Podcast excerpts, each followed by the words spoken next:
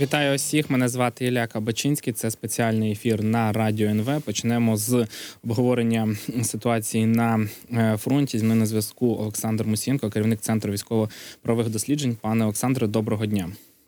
Вітаю вас. Бачимо, що останнім часом е, Росія активізувала е, свої наступи. Зокрема, і раніше були повідомлення з е, Куп'янського напрямку по Авдіївці. Знаємо, і знову ж таки зараз з'являється повідомлення нових наступів на Луганщині. Наші колеги з інших видань пишуть, що Москва поспішає з наступом і кидає в бій взагалі величезну кількість і солдат і техніки нової застарілої.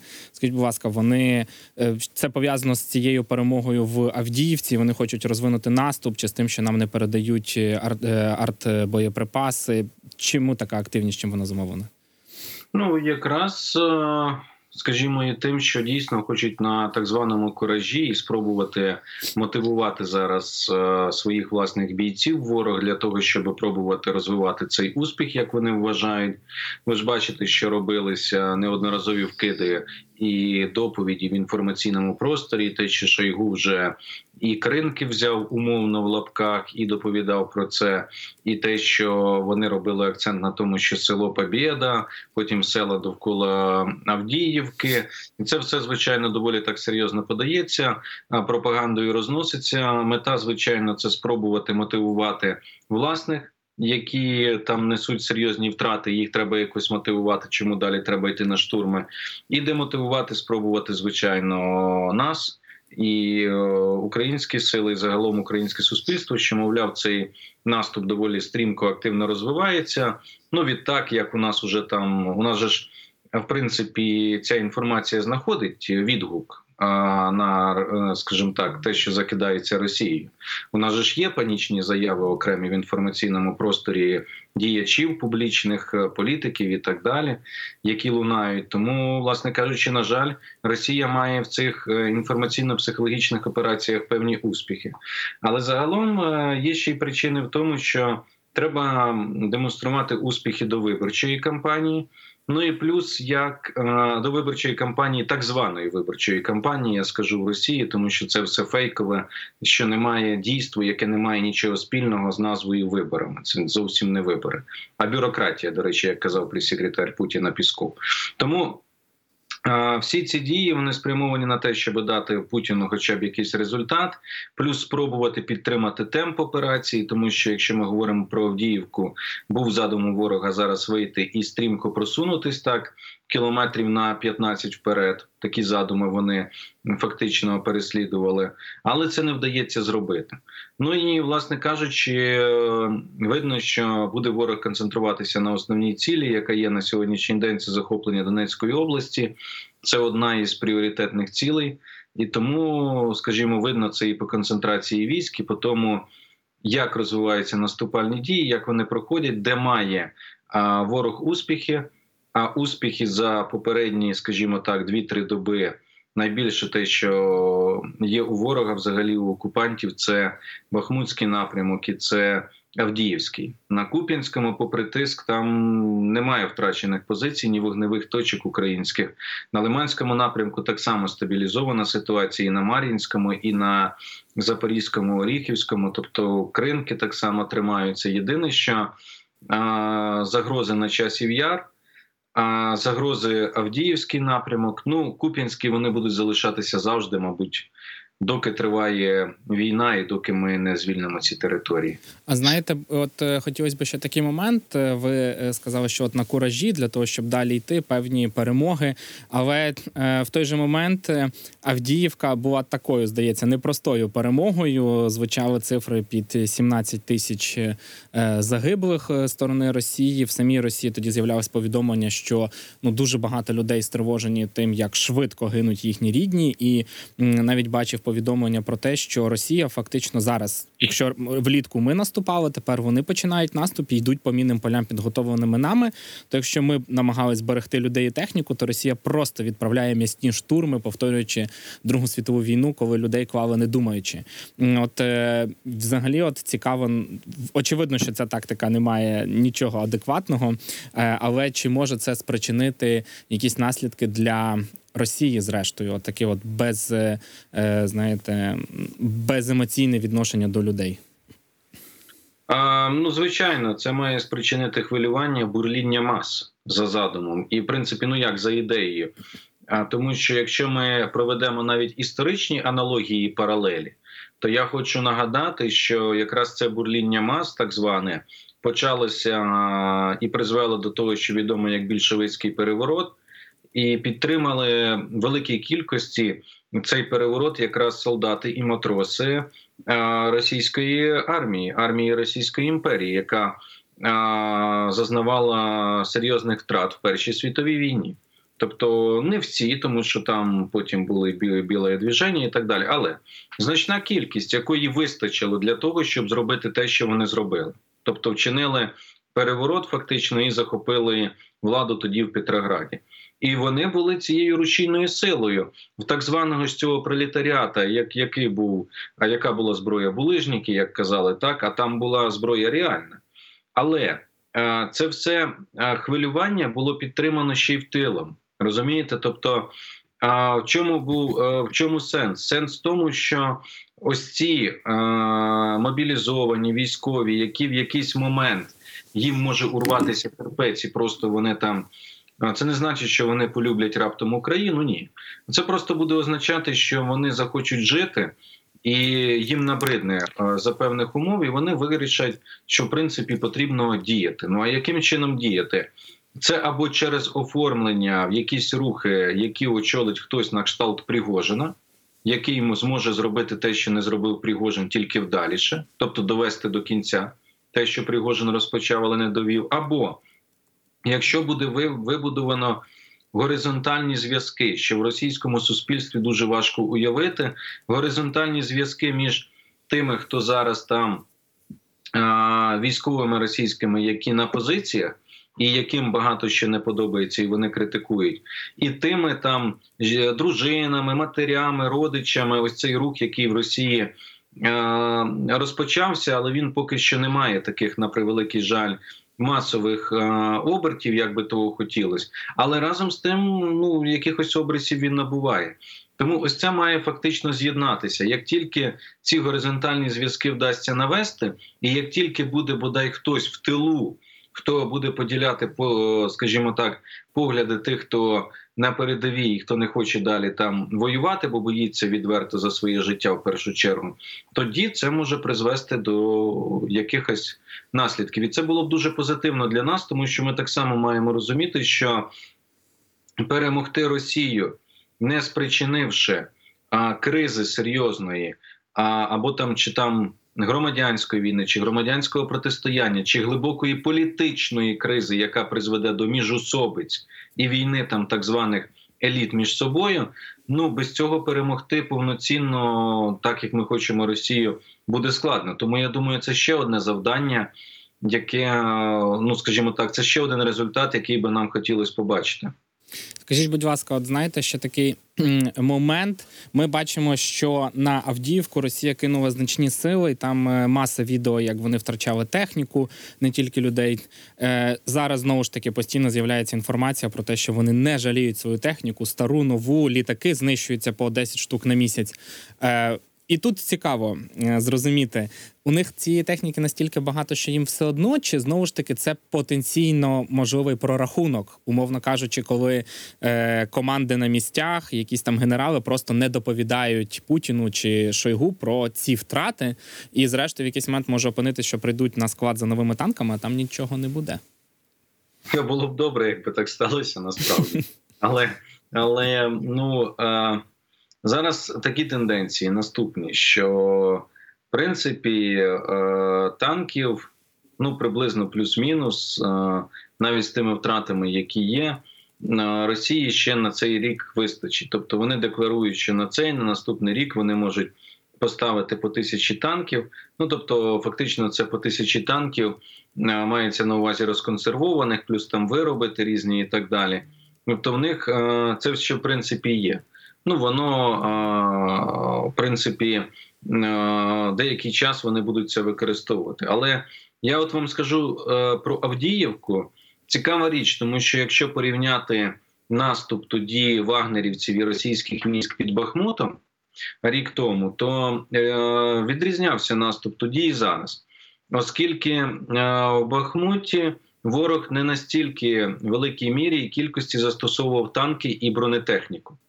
А от в Авдіївці особливість е, в тому, що е, в принципі в великій мірі там застосовувалась важка техніка, і вона була втрачена. Тобто ворог поніс дійсно доволі такі серйозні втрати. Саме тому зараз вони фактично не чекаючи жодних пауз, а намагаються доукомплектувати власні втрати. Тобто, очевидно, що штатна чисельність їхніх підрозділів вона на сьогоднішній день е, відрізняється від е, номінальної кількості і тієї кількості, фактично, яка би мала бути відповідно до цієї штатної чисельності. Інакше пояснити, чому ворог зараз в пожежному порядку підганяє танки, там старі Т-62 і так далі.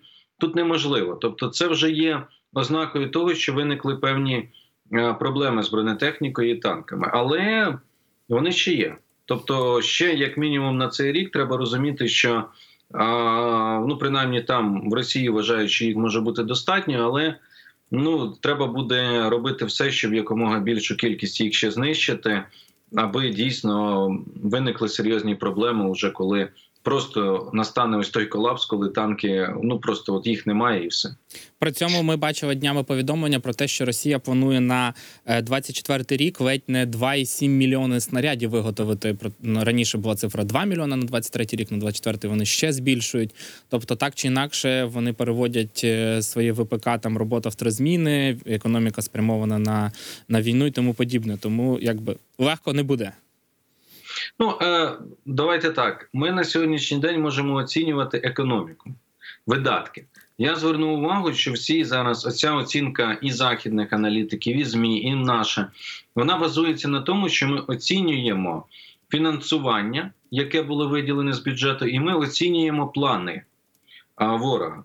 А фінансування і плани це ще не означає дорівнює знак із тим, яка кількість точно буде вироблена. Ну, план 2,7 мільйона снарядів. Це ж план можуть виготовити теоретично, а можуть і не виготовити. Тому що, вочевидь, на сьогоднішній день е, проблеми з виробничими лініями є. Тобто, ну що, е, що я маю на увазі? От е, Росія перейшла там на шестиденку, на е, три зміни і так далі. Так. Але ж це не означає, що з'явились нові заводи і нові виробничі потужності. Їх не так багато є на сьогоднішній день, які з'явилися. І це означає, що в принципі так вони планують наростити, але не факт, що це буде 2,7 мільйона. Тобто, це на сьогоднішній день заплановано і це те, що обговорюється. Але щось з'їсть корупція. А це обов'язково, тому що зараз почали всі включатися в оборонку там в Росії, не хочуть навіть на нафті а, і газу заробляти. Вони всі йдуть в оборонку, тому що туди найбільше бюджетних коштів, звідти можна нормально вкрасти. Ну так відповідно, цей фактор, другий фактор. А, Чому тоді Росії потрібна така велика кількість артилерійських снарядів від Північної Кореї, якщо в них завантажені виробництва і в них все, все так чудово? Тому я вам скажу, що ресурсну спроможність Росії потрібно оцінювати комплексно.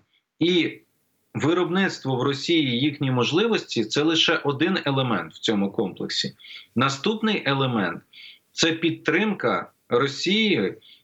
Північною Кореєю, Іраном і ще можливо тими, хто там їм допомагає обходити санкції, постачає якесь обладнання сировину для виробництва зброї там на якраз на російських підприємствах.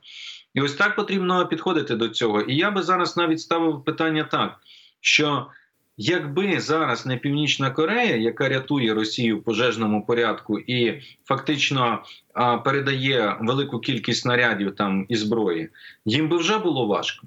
Тобто, ми зараз фактично входимо в період. Змагань за забезпечення, в кого міцніший тил. Точніше, не входимо, ми в ньому вже є, ми в нього війшли. І отут питання, що а, Поки Росія нарощує виробництво, вони нарощують, очевидно, вони не справляються, бо їм треба допомога зовні. Північна Корея, Іран. І нам у нас стоїть питання про те, що У нас запущена лінія на 155 мм і так далі. Наше виробництво, плюс виробництво партнерів. Хто в цьому буде сильніший? Ну сумарно Україна з заходом звичайно сильніша. Якби не настільки зволікали, якби не було бюрократичних перепон, якби не вирішували чи залишати гроші в Європейському Союзі, чи можна купити ті ж самі снаряди в Пакистану або в Індії, або в Південній Кореї, і пришвидшували це, то я думаю, що як мінімум. По паритетності снарядів за таких умов на через певний період часу ми могли б вийти з Росії. Вони б не мали перевагу суттєву. Скажіть, будь ласка, от ви вже згадали, що у нас в разом з Європою більше, скажімо, такої потужності чи можливостей. Сьогодні навіть з'явилася інформація про те, що Нідерланди, Данія та США замовили велику кількість техніки у чеських постачальників для збройних сил України, що не може не радувати. І ми тут постійно чуємо, чи не постійно, а час від часу чуємо про запуск нових коаліцій. Там була коаліція дронів, коаліція артилерії. Е, таке відчуття, наче ось ця останніх місяць-два інформації про складність на українських фронтах все таки змусили Європу трохи рухатися з допомогою нам. Що ви з приводу цього думаєте? А, Так, це дійсно так, але я вам скажу, що деякі речі вони планові. Тобто вони закладені були ще з 2023 року, і ми зараз бачимо там їхні наслідки. Наприклад, по збільшенню виробництва снарядів. Тобто, те, що зараз Європа декларує, що воно збільшується, це ж теж почалося не вчора, не місяць назад і не тиждень там чи кілька тижнів. Це все закладалося фактично з 23-го року, тому певні речі вони є планові. На 24-й рік ще буде більше снарядів. Вибачте, на 25-й, але це аж на 25-й. Тобто певні речі потребують часу. На жаль, якого який у нас не завжди є. Ну на жаль але е, вони робляться. Другий момент, що стосується безпілотників дронів активізації зараз, це дуже добре, тому що наші партнери зрозуміли і побачили досвід застосування різного типу БПЛА українськими силами, і побачили, що таким чином можна компенсувати зараз е, артилерію і міни яких е, десь не вистачає зараз на фронті, а вони дуже потрібні для нанесення ударів по ворогові. Тому е, це робиться фактично ну о, дронами. І тому зараз ось ця новина від Франції: 250 тисяч ударних дронів до кінця року. Е, Британія, Нідерланди. Тобто коаліція НАТО по наданню безпілотників мільйона до кінця року, плюс наше виробництво, і це дуже це якраз те, що треба. А от що я би сказав, з'явилося принаймні в публічному просторі, що ми почули, це відправлення військ. Те, що почало обговорюватися, От, власне, Оцю... також хотів спитати. Цікаво, чому саме зараз так раптово, і спочатку від Франції з'явилася інформація. а Потім е, Стовденберг сказав, що ні, ми нікуди не підемо. Потім вийшла Латвія і сказала, та ні, ну в принципі, може, підемо. І знаєте, такі ну, цікаві дзвіночки. Ну, справа в тому, що е, дивіться, а французький президент він же проводив не саміт НАТО. Він він зібрав держави, які хотіли бути і обговорити підтримку України. І тут, в принципі, і не було мови про те, що це НАТО має відправити свої війська, саме НАТО, тобто ухвалити 32 країни зібралися, проголосували, і НАТО ухвалило рішення. Очевидно, що, наприклад, позиція того ж самого словацького прем'єра не дасть цього зробити. Ну ми розуміємо, буде право вето десь і цього нереально досягти. Але я хочу нагадати, що в історії НАТО були операції, коли окремі країни, які входять в альянс, брали участь у спільних союзницьких діях не під егідою фактично НАТО. Операція НАТО була в Югославії, колишній так, але в Лівії коли була коаліція держав, не було е, згоди всіх по НАТО. Коли е, Сполучені Штати в 2001 році відправляли війська в Афганістан, а потім в Ірак, вони просили підтримки у союзників. Вони її отримали від багатьох європейських країн, але не було рішення колективне НАТО. Як мінімум, два цих випадки. Так і тут е, слухайте, зараз ідуть серйозні дискусії, тому що е, наші партнери дозрівають до того, що можливо хтось із них готовий і хоче перейти в зі статусу партнера в статус військового союзника. Тобто, це вже статус на порядок вищий, який на якомусь етапі може передбачати надання воєнної допомоги в тій чи іншій формі. Уже міністр закордонних справ Франції Сежурне прокоментував про те, що ну можливо там, щоб не брали участь в бойових діях, щоб були там розміновували, навчали українських військових і так далі. Нідерланди. Голова генштабу армії Нідерландів не виключив. Він сказав, що це ну це крайній випадок, але це може бути Латвія. От ви згадали. А це до речі, одразу по цим по оцінкам цих держав ми приблизно можемо складати список, а хто може направити. Тобто, це Франція, це Британія, це Нідерланди, це країни Балтії, можливо, деякі країни Північної Європи. А я хочу нагадати, що в історії не раз траплялось так, коли відчували. Тобто зараз е, європейські країни відчули ще більшу загрозу від Росії.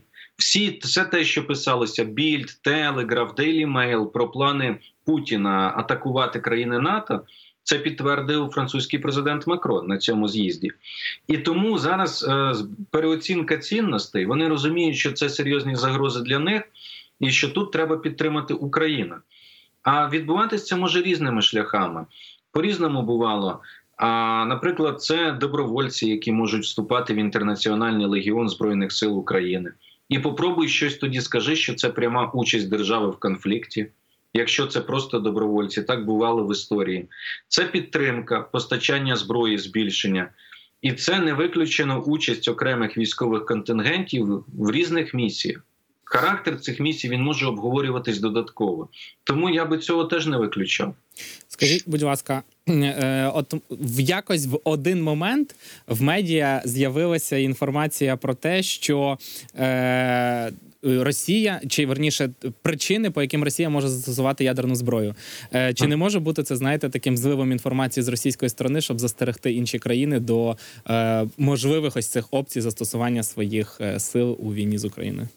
А я думаю, що це просто це можливо навіть е, з відома заходу. Така публікація з'явилася аналітичних центрів і синктанків. Поясню, чому там іде обговорення оцінка російських російської військової доктрини і їхніх навчань, що дуже важливо. Тобто, це не просто теорія, це вже навчання, які фіксувалися, які передбачають в яких умовах Росія може піти на застосування тактичної ядерної зброї.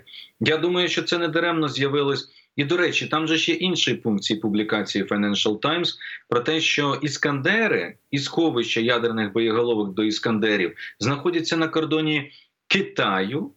Казахстану і Монголії, і Китаю в першу чергу. Тобто Росія розглядає вочевидь момент того, що їм доведеться нанести удари по Китаю. Чи як це характеризувати? І не даремно, тому що коли мова зайшла про те, що потрібно гуртуватись довкола України, зараз іде боротьба, в тому числі за позицію Китаю. Тому що в цьому глобальному такому протистоянні, що має ознаки світової війни, вона йде у нас відкрито на полі бою тут, але опосередковано гібридна вона ведеться різними методами і, і в багатьох точках зараз. Так, от дуже важливо схилити Китай на бік заходу. Це принаймні в питанні Росії. Тобто, з усіх питань це неможливо. Китай все одно буде конкурентом заходу, не треба ілюзій, але принаймні в питанні Росії. І тому я думаю, що ця якраз публікація вона недаремно з'явилась. Ну там же ж є поріг чутливості: 30% значить, е, їхніх ядерних субмарин там і так далі. і так далі. Тобто, оцінка того, що Росія може зробити, це може бути це може означати, в тому числі, що Захід готу може розглядати певні сценарії, не захід, скажу весь, а окремі країни більшої своєї залученості в підтримці України. Дякую вам дуже, пане Олександре, що знайшли час е, поспілкуватися та відповісти на мої питання. Було надзвичайно цікаво. Нагадаю нашим слухачам Олександр Мусієнко, керівник центру військово-правових досліджень, був зі мною на зв'язку. Ми з ним обговорювали ситуацію, яка зараз відбувається на лініях зіткнення. Зокрема, е, бачимо, що Росія намагається атакувати на багатьох е, напрямках. Наші колеги пишуть про те, що до цього залучають неймовірно велику кількість техніки, зокрема зокрема навіть старої техніки, танки 55, 62, м, і е, дістають зі своїх сховищ резервів взагалі все, що можна, для того, аби відправляти їх на лінію зіткнення. Навіть російські військові кореспонденти, пропагандисти пишуть про те, що Росія фактично відправляє ці, е, цю техніку та своїх людей просто на смерть. Вони вказують і про м'ясні штурми, тому що тепер Україна захищається, росіяни змушені проходити власне ці міні-поля, відбиватися від наших fpv дронів тому подібного, і несуть знову величезні втрати і повторюють тим самим Другу світову війну, коли людське життя дуже важливим не вважали, і Сталін гнав всіх на штурм, не рахуючись з втратами. Тому зараз ситуація певною мірою повторюється, і будемо чекати, що зрештою така історія матиме для Росії супернегативні наслідки, як і серед свого населення, так і е, серед того, що їм просто не буде е, можливості використовувати якусь техніку, бо її не стане. Зараз новини від моїх колег та повертаємось до студії.